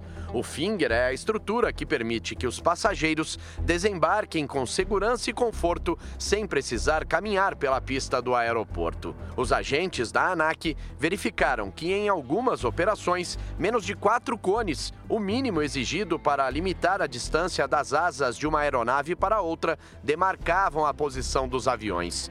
E em alguns casos, os cones estavam fora do lugar. A ANAC preparou o documento de notificação para a AENA, empresa espanhola que administra o aeroporto de Congonhas. Mas a agência não respondeu se já encaminhou a advertência. Procuramos a AENA, que em nota informou que aguarda o recebimento do relatório da inspeção da ANAC, mas que algumas providências já estão sendo tomadas. Para o comandante Fernando Pamplona, em aviação civil, todo cuidado é pouco qualquer impacto, por menor que seja a peça, por mais leve que seja a peça, como as massas e velocidades envolvidas são muito grandes, pode ocasionar um dano muito sério é, num avião decolando, ou num pneu, ou numa superfície de comando, ou mesmo na ingestão de motores. Até mesmo um choque com para-brisas também pode gerar algo bastante sério. Marcele parou de responder os amigos no telefone e eles ficaram preocupados. Foram até a casa dela e a encontraram morta.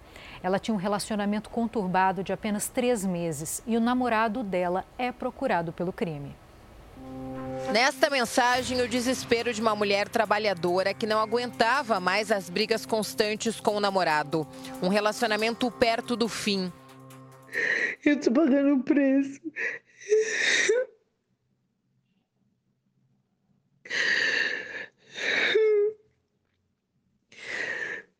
Assim, eu já vivi uma coisa que eu não queria viver nunca na minha vida.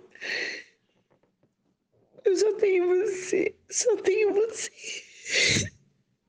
A vítima chora muito, está abalada e sensível. No áudio, a cobradora de ônibus Marcele Freitas Barbosa, de 48 anos, conta que teve uma discussão com o namorado Cleidson. Ele saiu daqui da minha casa, falei para ele, ó, sai da minha casa. Ele não vai me estranhar aqui dentro, ficar gritando, faltando com respeito comigo aqui nunca. Homem nenhum, nem ele, homem nenhum. Essa foi a última vez que ela falou com os amigos. Depois disso, desapareceu. Não respondia mais as mensagens. Preocupada porque Marcele não respondia às mensagens, a amiga veio até aqui a casa onde Marcele morava, chamou por diversas vezes e ela não respondeu. Mais preocupada ainda, a amiga então pediu ajuda de um amigo delas. Junto com o homem, ela retornou à residência. Foi quando ele arrombou este cadeado aqui com um pé de cabra. Ao entrarem na casa e chegarem no quarto, encontraram Marcele caída já sem vida. Ela vestia o uniforme da empresa em que trabalhava e ainda estava com uma mochila nas costas. Imediatamente, a polícia foi acionada e conversou com os amigos de Marcele. Ela estava com a mochila e com o uniforme ainda da da empresa. Para os amigos e familiares, Marcele já tinha reclamado do comportamento do namorado. O casal se conheceu em uma adega perto da casa da vítima. Nessas fotos, eles aparecem felizes. Estavam juntos há três meses. Esses três meses foi conturbado. Então, é, até nós ouvimos os familiares, ouvimos os amigos e eles reclamavam ela reclamava muito para ele sobre o relacionamento deles. Agora nós vamos mostrar uma série de mensagens que mostram a situação que Marcela estava vivendo. Nelas, a cobradora reclama para um parente de Cleidson sobre o comportamento do namorado. Ele passava vergonha na rua, coisa que eu nunca passei na minha vida com ninguém, não vou aceitar isso nunca. Nunca tem dignidade. Marcele detalha a situação. A briga começou porque o namorado gritou com ela. Mas onde ele me estranhou, vacilou, tá? É... Meteu o louco aí. Em uma outra mensagem, ela diz que precisa de paz. Eu vou desligar meu telefone porque três horas da manhã eu tenho que levantar para ir trabalhar. Eu só espero que ele esteja em paz e você também fique em paz. Marcele termina a conversa dizendo que o namorado apareceu. Eu vou aqui abrir, vendo que eu posso ajudar aqui, tá bom? Aí qualquer coisa eu te ligo aí. Este morador da região, que prefere não ser identificado, conhecia a Marcele. Ele entrava e convivia com ela, né? Só que eu não sei que jeito que era. A prisão temporária de Cleidson Pereira de Souza já foi decretada. Segundo a polícia, Cleidson foi visto pela última vez em Bertioga, no litoral. Tivemos informações que ele estaria trabalhando né, em Bertioga. Levantamos o local, fomos pedir para os investigadores é, diligenciários até o local e chegando no local obtivemos as informações seguinte, que ele viu movimentação de viaturas e de repente sumiu. Ainda segundo a investigação, Gleidson está usando os cartões bancários de Marcele no litoral sul de São Paulo. O delegado já pediu a quebra de sigilo bancário da vítima. Está considerado como foragido e nós pedimos, oficiamos todos os bancos que, inclusive, os cartões dela, possivelmente foi ele que levou, e o RG dela. Cleidson já tem ficha criminal. Cumpriu pena de 11 anos por tráfico de drogas. Ele tem passagens por cárcere e roubo. Tem dois filhos de outro relacionamento. Ele conheceu a mãe das crianças na cadeia. A ex-mulher já tinha registrado um boletim de ocorrência de violência doméstica contra ele no ano passado e tem até medida protetiva. E a ex-mulher registrou ocorrência na delegacia da mulher, foi instaurado inquérito e pelo que nós é, levantamos, eram quatro ocorrências de agressões. Marcele deixa três filhos. Enquanto isso, a polícia continua atrás do principal suspeito do crime.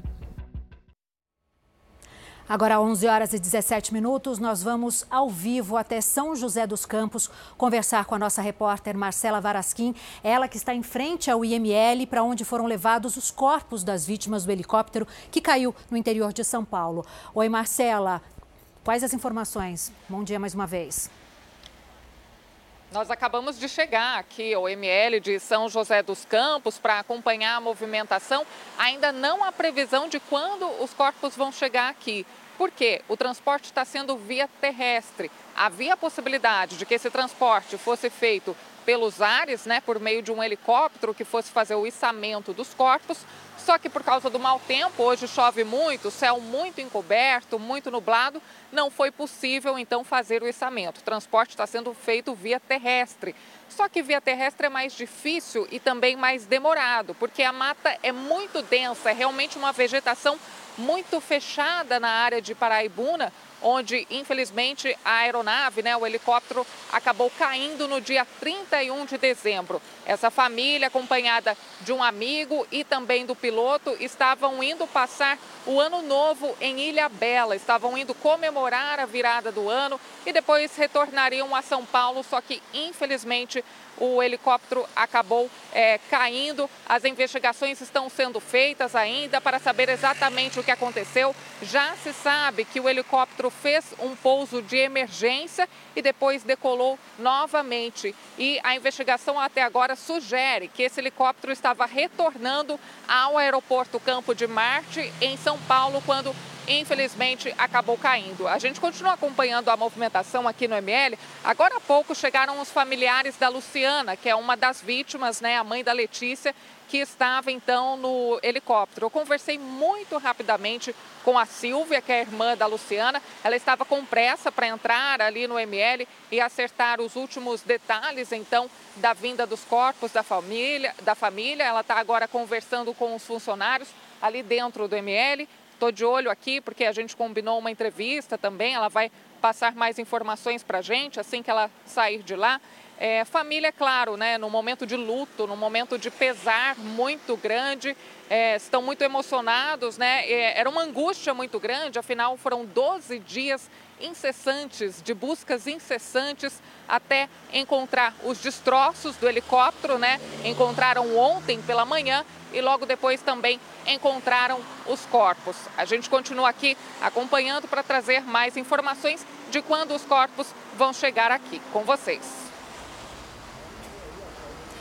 Oi, Marcela, aqui é a Adriana falando.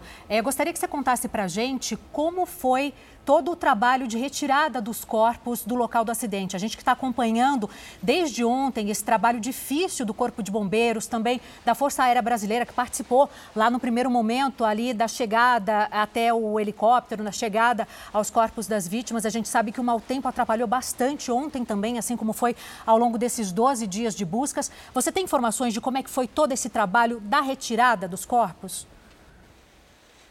Adriana, um trabalho muito difícil, porque os bombeiros tiveram que dormir, que passar a noite ali perto dos destroços. Eles armaram algumas barracas. Como é uma área de difícil acesso, então até para eles, né? Se para nós já é difícil, para eles também é.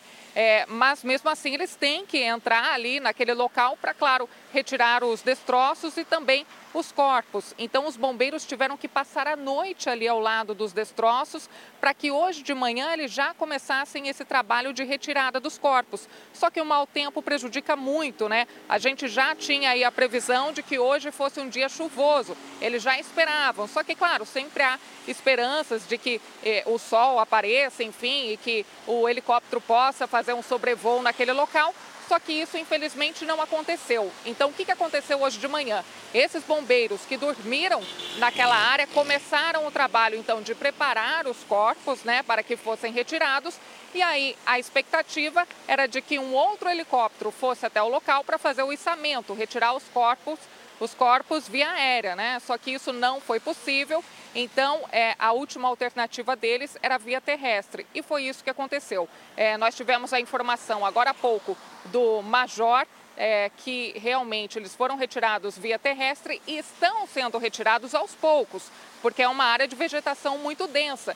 Então a gente inclusive nem tem previsão de que horas os corpos vão chegar aqui. Esse trabalho está sendo feito. É um trabalho muito delicado e muito detalhista também nesse momento.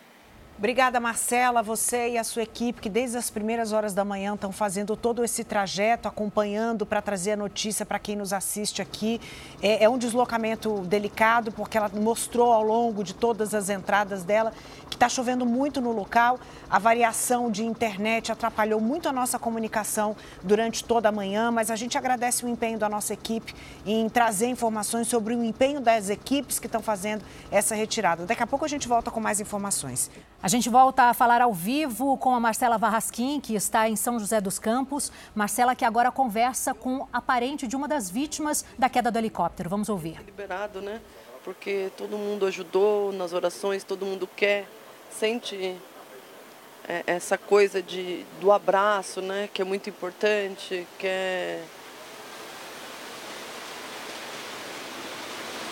Quer nos ajudar, né? Então, acho que partir do momento que essa pessoa deu todo o apoio para gente, desde a oração, um pensamento positivo, uma doação, eu acho que ela tem, tem que ter esse momento, né, de participar também.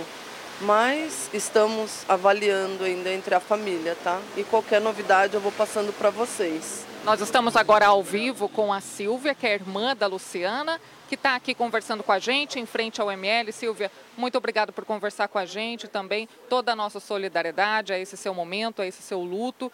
Conta pra gente um pouquinho sobre a Luciana e a Letícia que estavam indo para esse passeio. Você que é irmã dela, né? Uma irmã próxima. Enfim, qual momento da vida que a Luciana estava? A Luciana estava tava feliz. Tava, tava bem. Normal, a Letícia também estava num momento normal, delicado. Todo domingo a gente estava junto, seguindo o rumo normal, trabalhando, segunda a sexta, de sábado ela fazia as coisas dela e de domingo a gente se reunia. Estava numa fase boa. Ela bem apegada a Deus, indo para a igreja, as duas bem fiéis à igreja. O que você está sabendo agora sobre o transporte dos corpos, né? O que, que já te informaram? Só falaram que não chegou ainda, que eles vão dar um retorno para nós entre uma hora e duas horas. Pediu para aguardar. Ah, saiu o, o exame necroscópico, também é um exame importante, até para a família saber o que de fato aconteceu. Vocês estão com a expectativa também? Vai ser feito aqui. Vai ser feito aqui a necrópsia e depois vai para o IML de São Paulo. Ainda há dúvidas sobre o que aconteceu realmente, né? O momento da morte. Sim, mas foi uma tragédia, né? Nossos sentimentos. Muito obrigada, Silvia. Voltamos com vocês.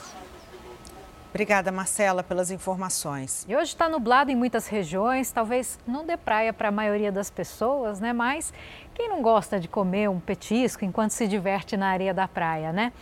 É preciso tomar cuidado na hora de escolher o alimento para não ir parar no pronto-socorro. Eu já passei por é. isso. A falta de higiene, o armazenamento incorreto e o calor intenso podem causar transtornos. E para que nada de ruim aconteça, a gente mostra agora o que deve e o que não deve ser consumido à beira-mar, né? Vamos aprender. Batata frita, queijo coalho, camarão. Comer esses petiscos na praia era um costume dessa família. Até que um dia a Rafaela, de 9 anos, passou mal. Vômito, dor na barriga, né, e fraqueza, mas assim, não chegou a ter a diarreia, né? Mas ela ficou bem debilitada. Nas areias da Praia Grande, no litoral de São Paulo, o que não falta é vendedor ambulante oferecendo queijo, frutos do mar e raspadinha, que é uma bebida doce e gelada. Muita gente acha inofensivo comprar esses alimentos.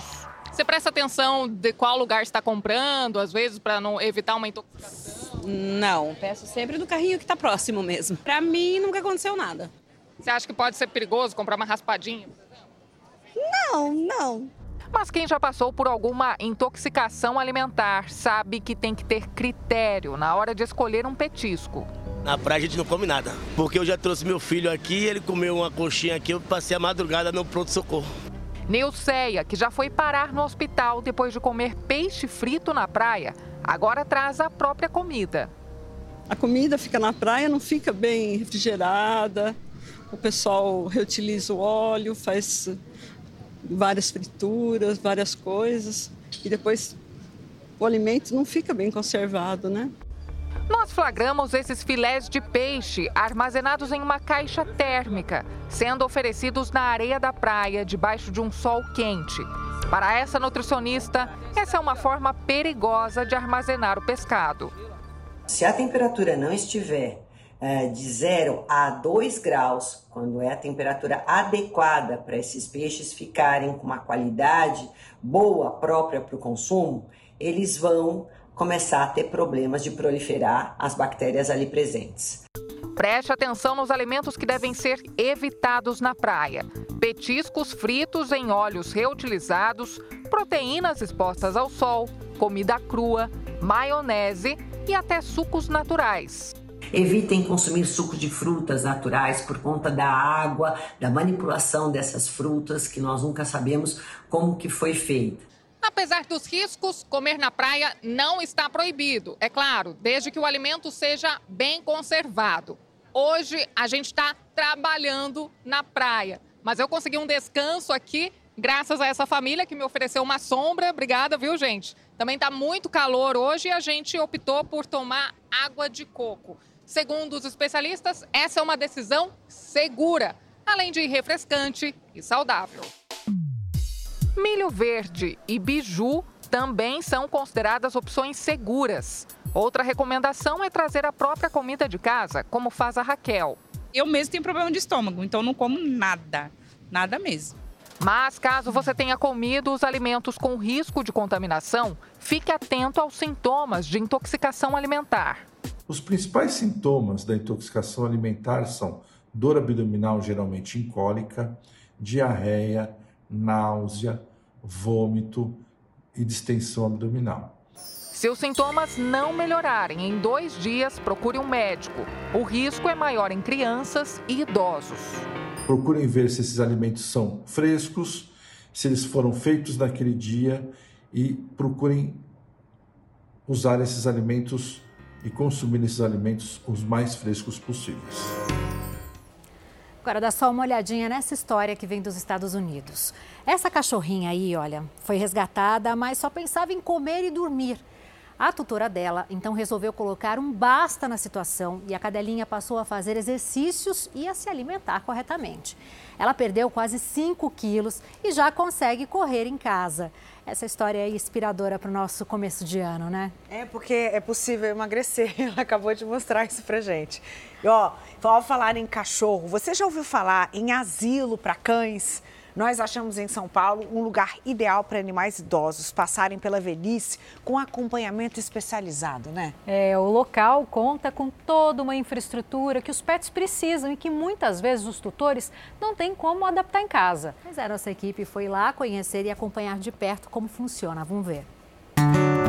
Helena, Spock, Lucas, Leitão, Enzo, Sophie e Johan.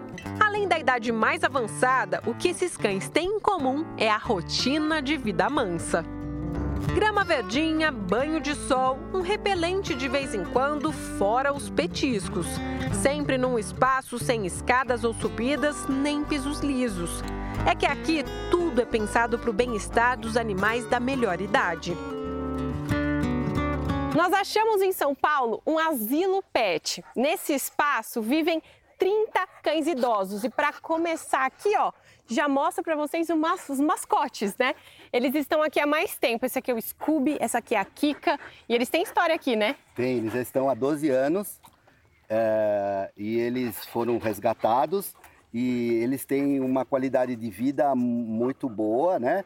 É... Eles envelheceram aqui, envelheceram. acabaram inaugurando eles, é, essa Quando eles chegaram, espaço. eles eram jovenzinhos, agora eles já têm pelo menos 13, 14 anos cada um de idade. Era apenas um hotel para cachorros. Com o tempo, acabou se tornando moradia permanente de muitos cães. E José percebeu ainda uma nova necessidade no mercado. Quando os pets envelhecem, passam a precisar de cuidados especiais.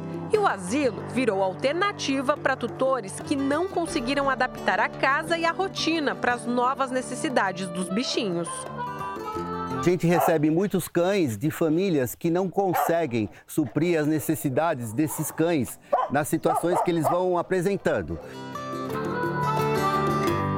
Muitos desses cãezinhos têm histórias de vida emocionantes, como a da Helena e a do Leitão. A Helena e ele são deficientes, ela não tem uma perna, ele tem a coluna toda torta e não anda. Eles estavam muito debilitados e seriam sacrificados, mas uma protetora resolveu resgatá-los. Foi assim que eles vieram parar aqui, né? Isso. E agora eles têm qualidade de vida, eles estão se sentindo mais adaptados? Estão se adaptando aqui ainda? Sim, quando, ele, quando a Helena, por exemplo, quando chegou, ela não usava a cadeirinha. Nós fizemos a, a, a, introdução da cadeirinha, a adaptação, ela está se acostumando e ela já faz passeios diários com a cadeirinha. Os animais têm uma rotina. De dia saem para os campos de recreação e à noite vão para os canis. Se por um lado há famílias que não têm tempo de cuidar dos cães velhinhos, de outro, quem fica com essa responsabilidade acaba se apaixonando. Nós somos uma família substituta desses cães. E eles vêm para cá e é, convivem conosco e é como se eles fossem da nossa família. Quem tem sabe, vale a pena ter um cãozinho idoso em casa. E se engana quem pensa que a adoção de um cachorro idoso é mais difícil. Pelo contrário, ela é cheia de vantagens. Primeiro que já se sabe o pote e o temperamento do animal. E outra, quanto mais velho o cachorro, menos ativo ele costuma ser. Então, é aquela companhia integral para o sofá. O Centro Municipal de Adoção de São Paulo tem até uma campanha: Adote um bom velhinho. É que eles podem dar menos trabalho do que filhotes e muitas vezes até se encaixam melhor à expectativa das famílias. Agora o filhote ele tem ele está em desenvolvimento da personalidade, então você nunca sabe como que ele vai ficar, além dele é, ter aquela fase de brincadeiras, de destruição, porque eles são filhotes, são crianças e estão brincando e aprontando. Já o idoso é mais tranquilo, mais sossegado, já faz mais companhia. Aqui, todos os animais com mais de 8 anos que estão para adoção têm o direito ao cartão Cuida Bem Idoso, que permite atendimento prioritário e vitalício nos hospitais veterinários públicos da capital. Mas de repente você acaba sendo conquistado por aquele animal que olha para você, você olha para ele e pronto. É a química, né? A química da boa adoção. Hoje é o dia de sorte dos irmãos Amora e Kevin. Eles finalmente foram escolhidos. Aos oito anos de idade, vão ter a chance de terem uma casa com quintal só para eles. Suzy e o marido perderam há pouco tempo o cãozinho que tinham. O lar ficou muito vazio, mas agora a família cresceu de novo. Levar os dois porque eles já são criados juntos e separar poderia causar, sei lá, algum estranhamento deles, né? Eles ficarem. Né? É estresse, ficar doente, alguma coisa. Então nós levamos os dois. Idade não importa. São seres vivos e a gente tem que cuidar. E o Fala Brasil fica por aqui. Tchau, tchau. Uma boa tarde. Mais notícias ao vivo da sua cidade e região a uma hora da tarde. E você fica agora com o The Love School. Uma ótima tarde para você. Tchau.